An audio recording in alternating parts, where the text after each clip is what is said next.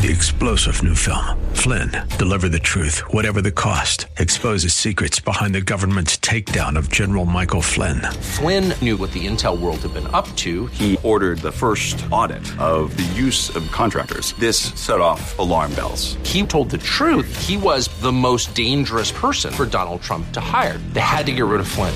Flynn, deliver the truth, whatever the cost. Available now. Watch it today. Go to salemnow.com. Salemnow.com. The following program is sponsored by the National Prayer Chapel.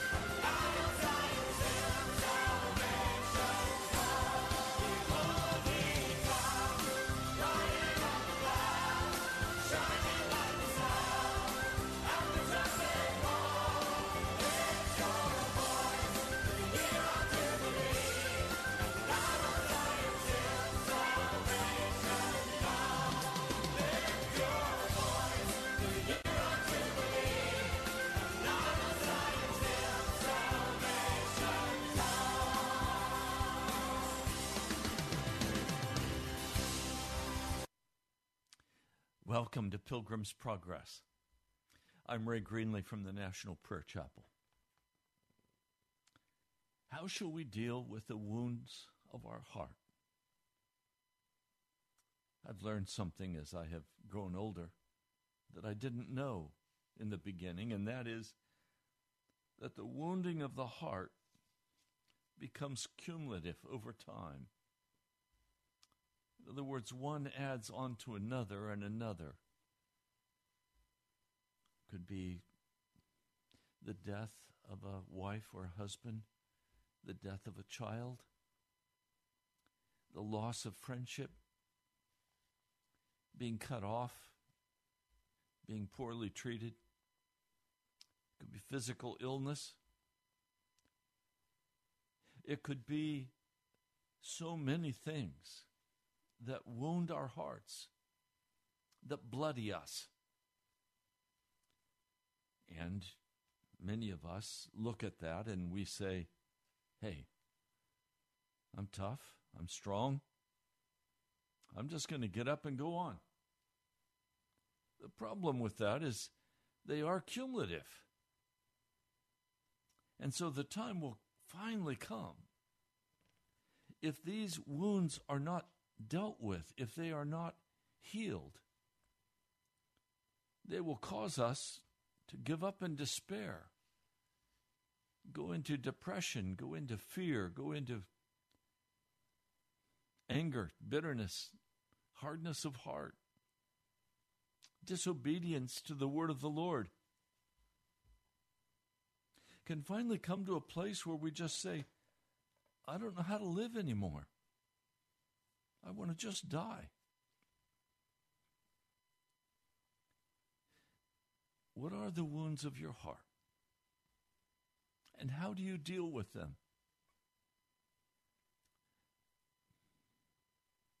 Most of the wounds that I've received in my life, I've received in the house of my brothers, the church. I've also had a precious wife die. I've had a, a precious child die, a son. I know what it is to face loss and disappointment. And I've always faced that with, all right, I'm going to trust Jesus. But as I began to press those things down and not really grieve over them and not really deal with them, my body could not lie. And so at one point, my body just almost collapsed on itself. I was still strong in my mind. I don't have time to have a nervous breakdown. But the cumulative effect of so many blows body blows, heart blows, almost destroyed me. When I look in the scripture, I find that sorrows and trials are just part of the journey. That the, the bloodied up, beat up, destroyed just a part of the journey. So, part of it is learning how to deal with that sorrow of heart, learning how to deal with the grief when life is not working out the way we thought it should work out. I'd like to look with you at a story today because this giant of the faith endured many blows and some he handled well, and frankly, some he didn't do so well. They took him out. I want to say at the very beginning today that I found only one way that blows to the heart can be healed, and that is through an honest admitting of the pain and the anguish, an honest admitting of my part in creating that situation. And then a turning to Jesus and a recognition that I cannot carry myself. That if He does not carry me, I will die. Now, some people, when they grow old, grow bitter. Some people, when they grow old, seem to have not lost their elasticity. They're, they're still fresh, they're still full of hope. How'd that happen? I know one family who have suffered a blow beyond measure, heartache upon heartache. She deals with it by drinking a lot of wine. He deals with it by telling jokes, by being the jokester, telling funny stories. If this couple ever began to admit to one another the sorrow of their hearts, they would weep a bucket load of tears. I don't know how they could even begin to deal with the sorrow of their heart because it's so great. I know another couple who, very commonly, as many couples, simply shut down emotionally.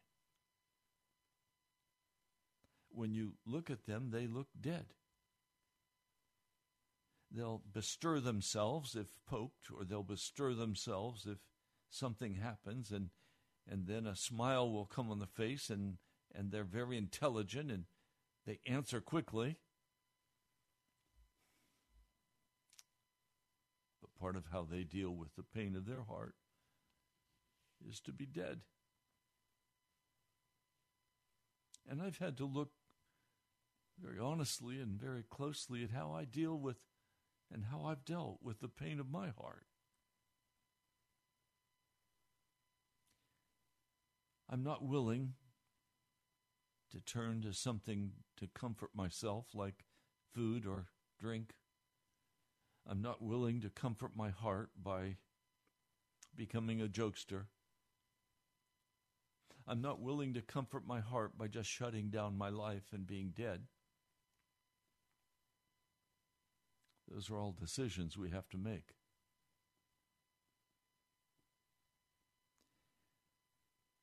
I'm not willing to just shut people out and cut people off.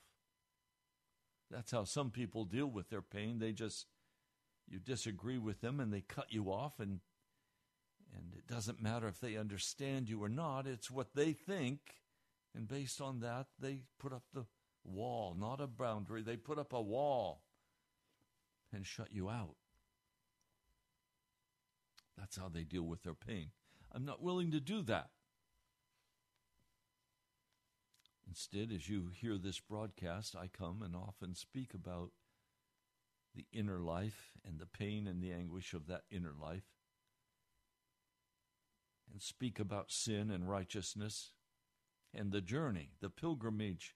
That's why I chose the title the influence of the Holy Spirit for this broadcast called Pilgrim's Progress. I want to talk about the progress I'm making and you're making toward heaven. Requires a lot of courage and a lot of honesty on your part. Let's look at this story. It's found in Genesis, if you're going to follow in your scripture, in the 13th chapter. Abraham, or Abram as he's called at this point in the story, is called by God to leave the Mesopotamian area and come to Canaan land. Now, he doesn't know where he's going, he's just being directed by the Holy Spirit, by Jesus.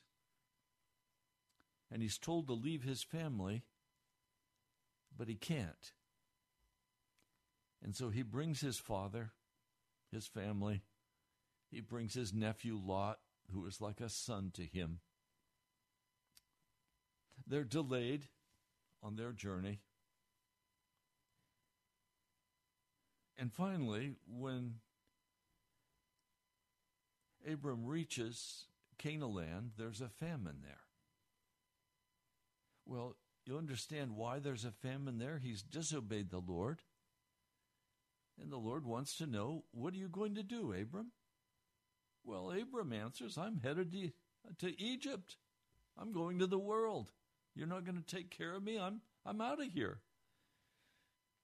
It's one way to deal with things when we're not happy is just say, "Okay, I'll do it myself. God's not going to show up for me. I'll I'll do it."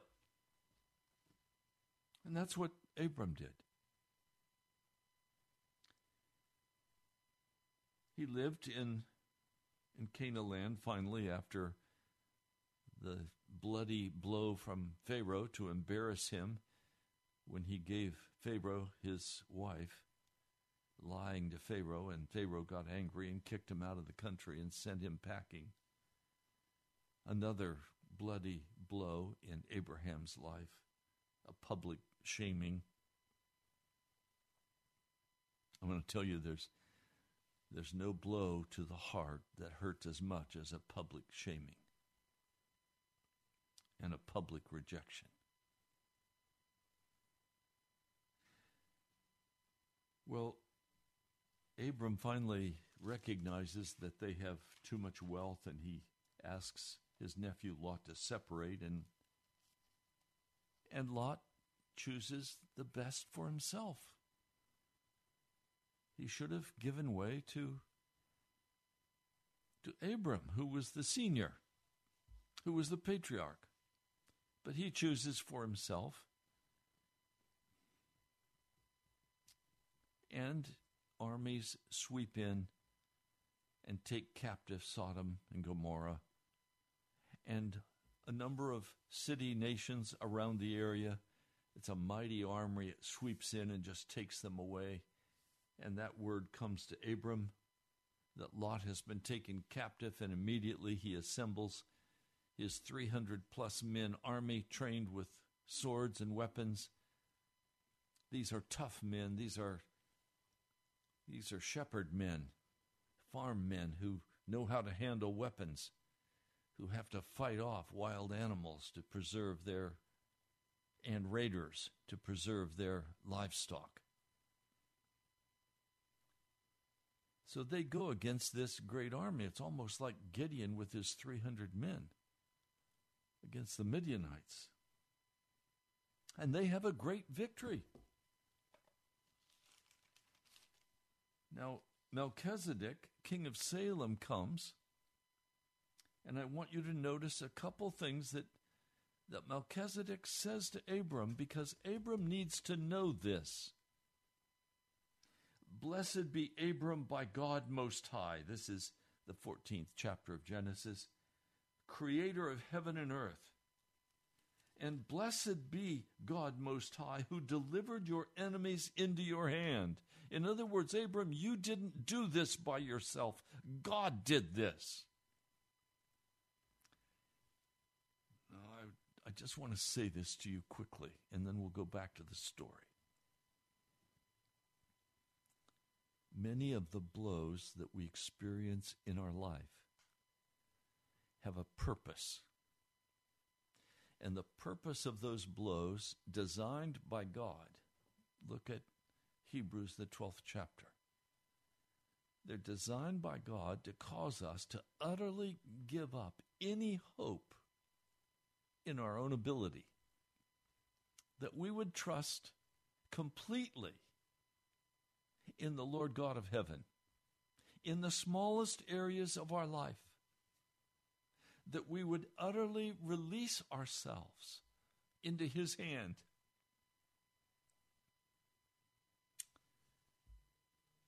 It's been a great sorrow to me to see men who worship the Lord and who endeavor to walk holy before Him be caught in their own agendas, in their own pride, and think they can save themselves or protect themselves. Our protection is in the mighty hand of the Lord God. He is the one who delivers our enemies into our hands. We do not do that ourselves.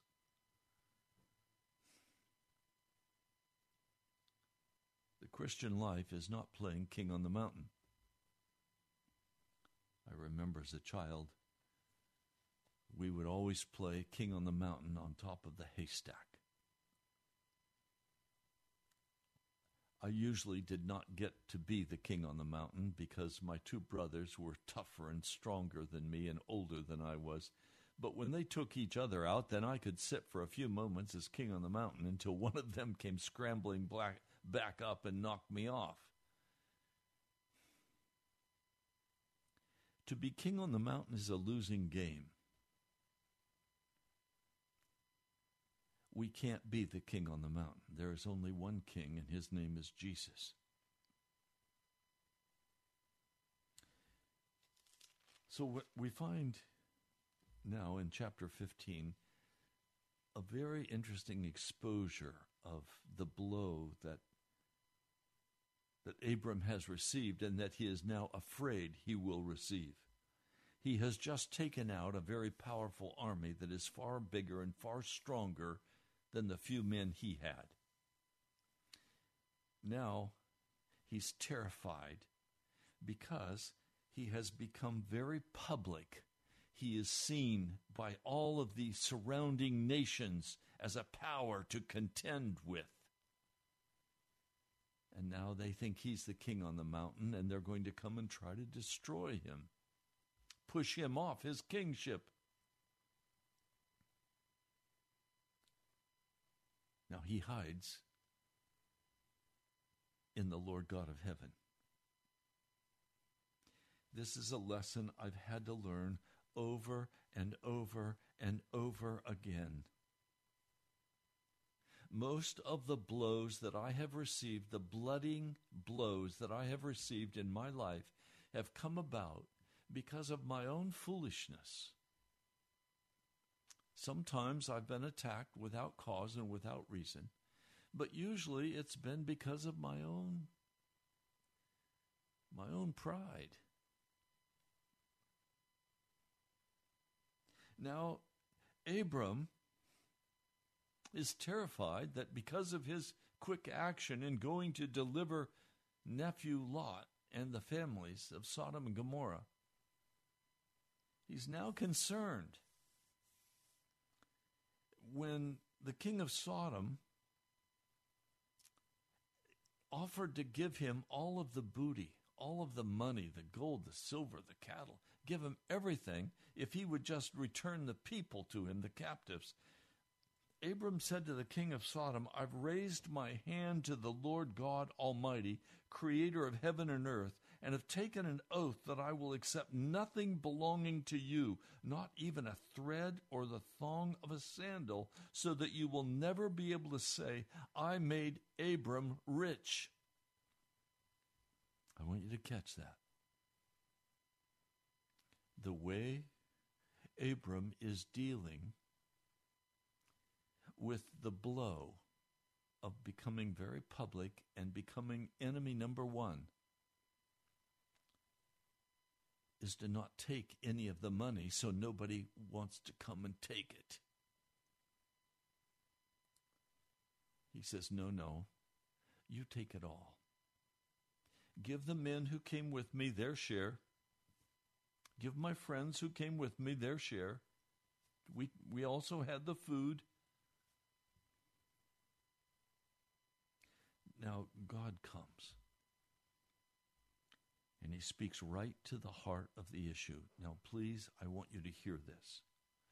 God knows exactly what the what the piercing of your heart has been. He knows exactly what the cumulative effect of the blows has been against you. He knows if you're in despair. He knows if you're in depression. He knows if you're walking expecting to get beat up again. He also knows if you're Mr. Tough Guy. He knows who you are. He knows what actions you've taken. In response to Abram saying to the king of Sodom, I'm not going to take anything, I'm going to trust in the Lord God Almighty.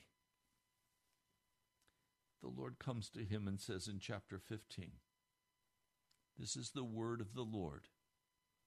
Do not be afraid, Abram. I am your shield, your very great reward. In other words, Abram, don't be afraid of these nations. I'm going to be your shield. I'm going to protect you. I will turn them aside. They will not come and attack you.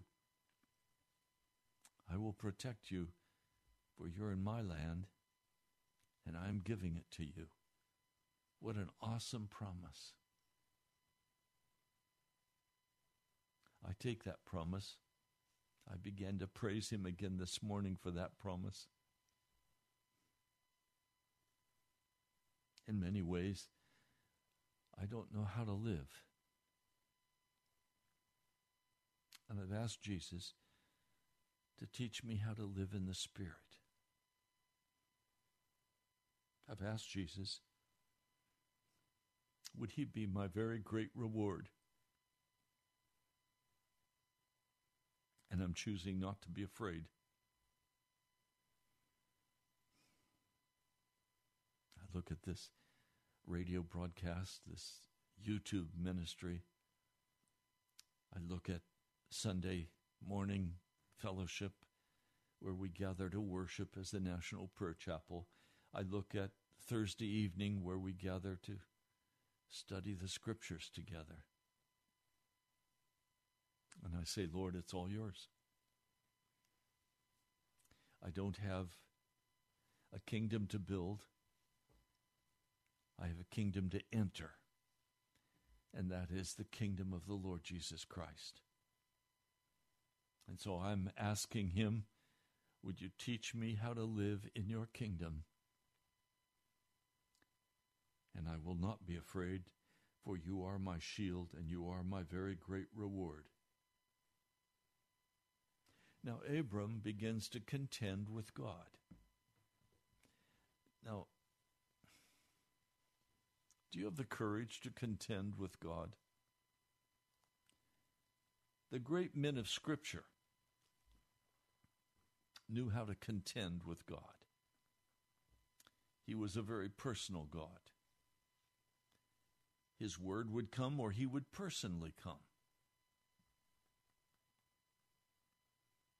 I think of, of Adam contending with God. I think of Job contending with God. I think of Moses contending with God. What do I mean? He, he was on his face saying, No, Lord, don't destroy these people. If you destroy them, you're going to bring shame to your name, and people are going to say you didn't have the power to take these people all the way through. You brought them to the desert and then you failed. He said, God, don't do that. And God said, Okay, you're right.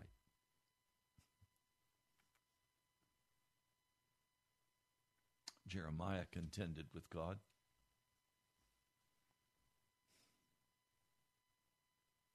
You look at the New Testament, Peter contended with God. John the Baptist contended with Jesus, trying to deter him from being baptized. And sometimes men were able to and women, Hannah contended with God over her inability to have a child. Rachel contended with Jacob.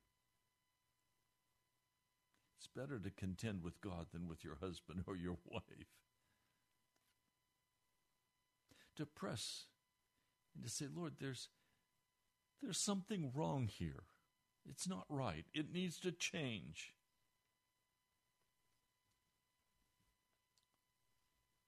So Abram says, O sovereign Lord, what can you give me since I remain childless?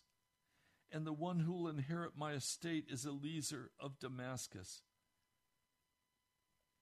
He's already become comfortable with the idea that God's going to protect him, that God is going to reward him, and he's saying, Look, I don't need any more money. I've got lots of gold and silver, and I've got livestock. I've got beautiful tents to live in. I'm doing fine. Thank you very much. What can you give me? I don't have a son. The whole purpose in coming to this land was to take possession of it. And if I don't have a son, how can anyone ever take possession in my family? You've given me no children. Now the word of the Lord came to him This man will not be your heir, but a son coming from your own body will be your heir. He took him outside and he said, Look up to the heavens and count the stars, if indeed you can count them. Then he said, So shall your offspring be. And Abram believed the Lord, and he credited it to him as righteousness.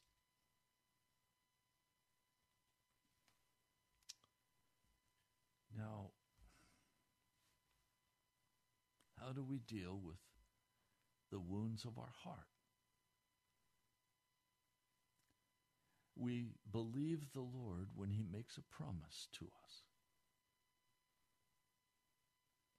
The Lord promised to me when I was nine or ten years of age in vision, He promised me full revival here in Washington, D.C. He showed me the building where it would take place. At that point, it had not even been built or conceived of. He showed me full revival. Again, a number of years ago, he again gave me a vision and showed me full revival. These revivals were not marked by physical healings, although that was happening. They were rather marked by, by great weeping, tears, and wailing over sin and getting right with God. Repentance, public repentance, and getting right with the Lord. Now, I either have to walk afraid because of the blows I've received, or I have to believe the word the Lord has spoken to me. Now, if I'm going to believe the word the Lord has spoken to me, it requires that I lay down all of my expectations, all of my demands, and place my whole trust in the word of the living God and know that he will do what he said to me he would do. In the late night hours, early morning hours, he spoke to me two years ago audibly and he said, Wait upon the Lord. Then a pause.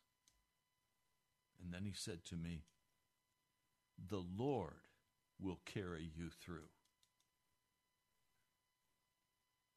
And then very kindly he said, Rest in me, Ray. Okay, now that deals with any blow I might receive to my heart. Because I'm called by the Lord to rest in Him alone and to wait upon Him alone. I'm not waiting for the church.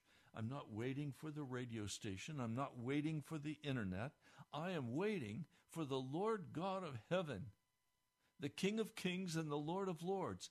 I am waiting on His word to go forth, to fulfill the promise that He made to me as a child and reaffirmed to me as an adult.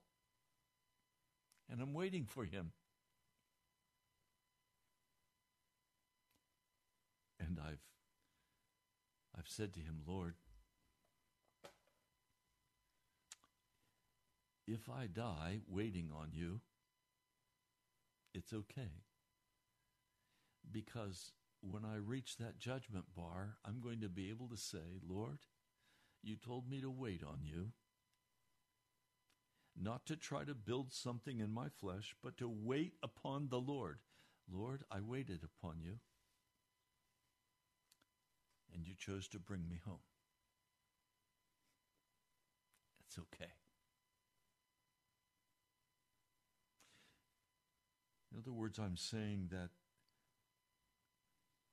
the way I'm choosing to deal with the wounds of my heart is not to take them personally, not to dwell on them, not to be angry or bitter about them, not to castigate or accuse anyone, not to blame anyone, but to take full responsibility and say, Lord, I'm going to wait upon you. I'm going to trust you. Listen, that's a decision we have to make. Will we or will we not trust in the mighty God of heaven in reality?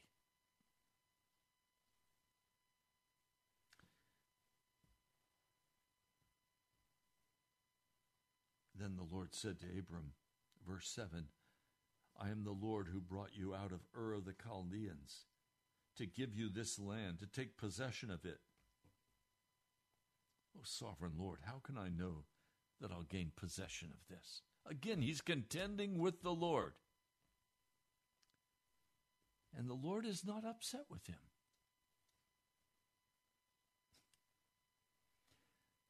The Lord is not upset when, out of the fear of our heart, we say to him,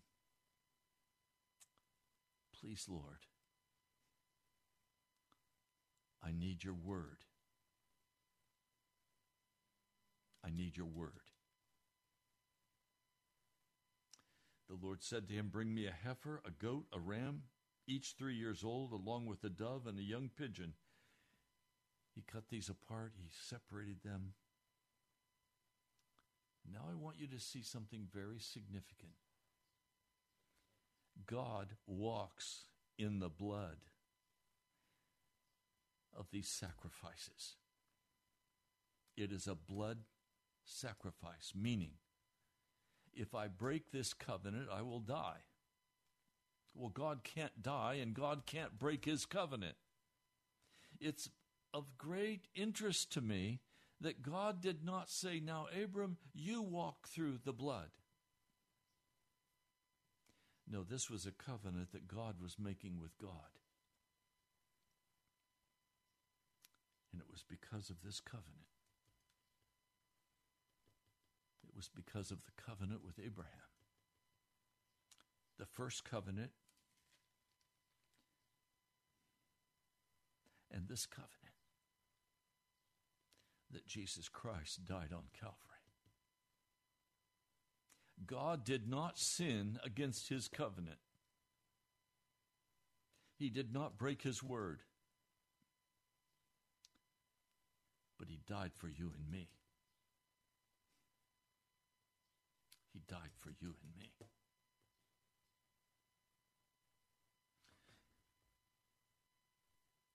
Well, then we come to chapter 16.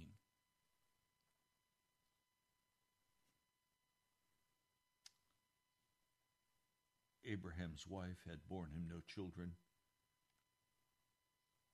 It had been 10 years. And Sarai said, Abram, go sleep with my maidservant. Perhaps I can build a family through her. This was an Egyptian maidservant, probably was given to them or they bought while they were in Egypt. The residue of Egypt is upon them. So, Sarah gives Hagar to her husband. He sleeps with her. She becomes his wife. And she is now pregnant and is going to have a son. But she begins to despise her mistress there's great trouble in the family.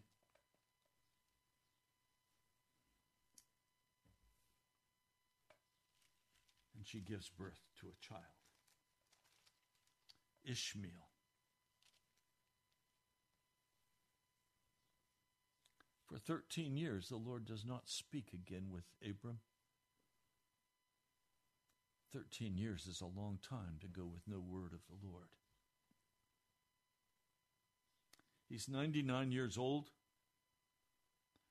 He now thinks it impossible for himself to ever have a child with Sarah. She is past the age of birthing a child. She's she's past her period. The Lord does not come with a word this time, he personally comes. The Lord appeared to Abram after 13 years of no contact. And he says, I am God Almighty. What is Almighty? El Shaddai. I am the provider God. I am the I am the Almighty One. I am the one who determines what will happen here. Abram had said, Oh, I'll, God said I'd have. Okay, I'll take Hagar. I'll have a son. God says, No, no, no. Not going to happen. You're going to have a son with Sarai. Now walk before me and be blameless. In other words, be perfect. It's, it's serious time now. It's time for you to grow up. 99 years old, and he's being told, grow up. Walk it straight, walk it clean. No more human flesh. And I will confirm my covenant between me and you, and I will greatly increase your numbers. And Abram does the only thing a man can do when God comes with that kind of attitude. He falls face down on the ground before the Almighty God. You will be a father of many nations. No longer will you be called Abram, your name will be Abraham. For I've made you a father of many nations. Oh, I'm so thankful God does not cast us off forever. God has not cast you off forever. He is there for you. He may not have spoken to you for a long time. In fact, one man I spoke with yesterday say, said, God has only spoken to me one time in my life. I read the scriptures, I pray, but he doesn't talk to me. Get ready, God's, God's going to talk to you.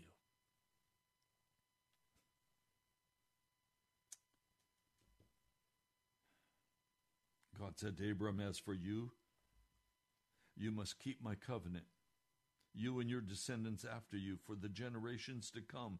And this is my covenant with you and with your descendants after you, the covenant you are to keep.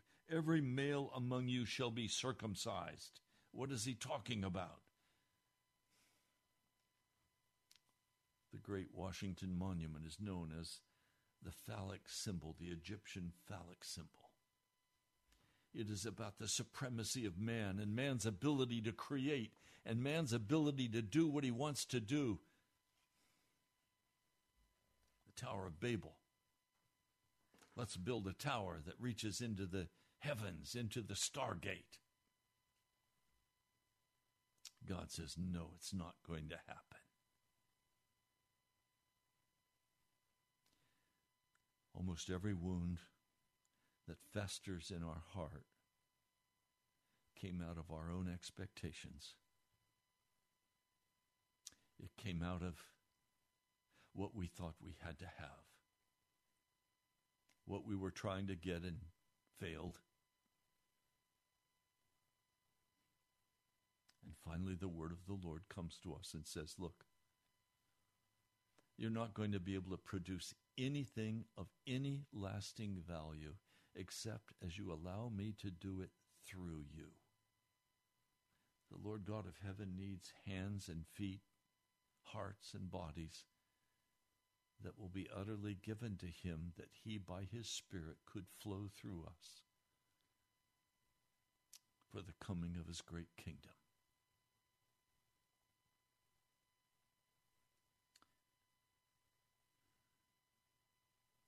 And Sarah, by the way, is going to have a baby. And that just That cracked Abraham up. He fell face down on his face again and he just roared with laughter. And he said to himself, Will a son be born to a man a hundred years old, and will Sarah bear a child at the age of ninety? And then Abraham really showed his heart and my heart and yours. He says to the Lord, If only Ishmael might live under your blessing. Lord, if you would just bless what I've built with my hands, if you would just prosper my business, if you would just build my church, if you would just do what I need you to do for me that I could be successful. And God says, Okay, Abraham, I will bless a little, I will bless. But that's not where my heart is. My heart is with a son you're going to name Isaac, meaning laughter. The joy of the Lord, the healing of the wounds of our heart, is found in laughter, in joy, as we watch the mighty hand of God move in our lives and open the way before us. And there is always a time of, of a gap where we stop doing our will, but before the will of God takes place, there is this gap. I call it the gap dragon zone.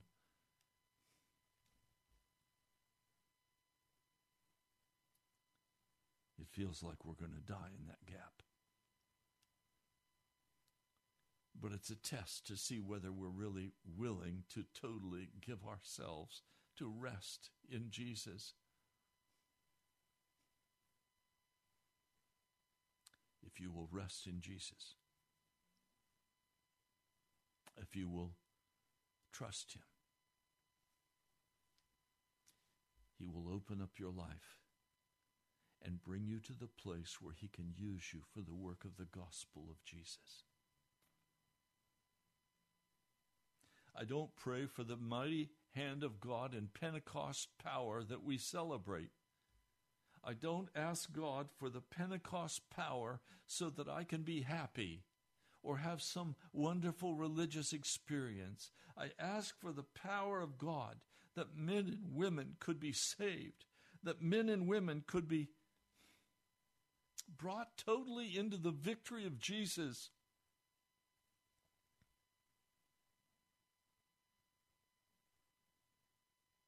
I pray for power of God to heal the sick, to raise the dead, to proclaim the acceptable year of the Lord, to call men and women to repent and turn to the Lord. See, this is not about me or you. This is about Jesus. This is about Jesus.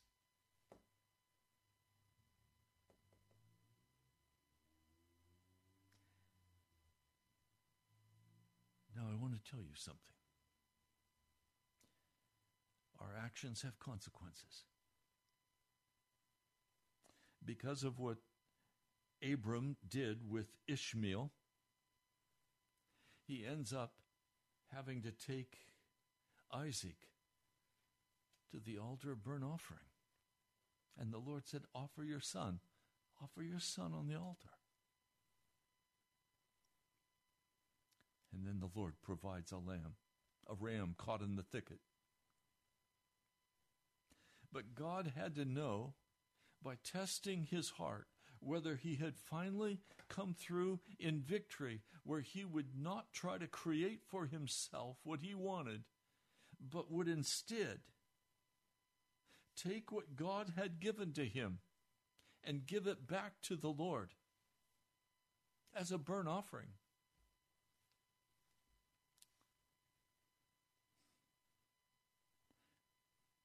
Lord is a person. Jesus is a person. And the only place of healing we will find for the wounds of our heart is, yes, by admitting very honestly what those wounds are, even examining what caused those wounds to take place, And then to take those to Jesus and give those wounds to Him. Give the fear, the anger, the bitterness, the cutting off, the deadness,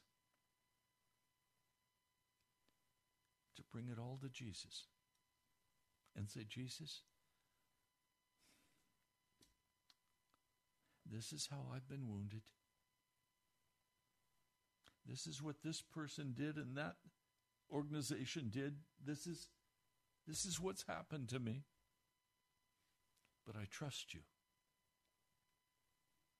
And you said in Matthew 8, all things work together for the good for those who love the Lord, who are called according to his purpose. Everything works out for good when it's in the hands of Jesus. Even the wounding of our hearts works out for good according to Romans 8:28 if we will give ourselves utterly completely and totally into the hands of Jesus Christ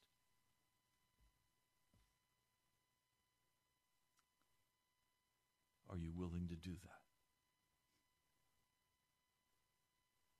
Lord, I pray today for every person listening. We have all suffered grievous wounds to our hearts.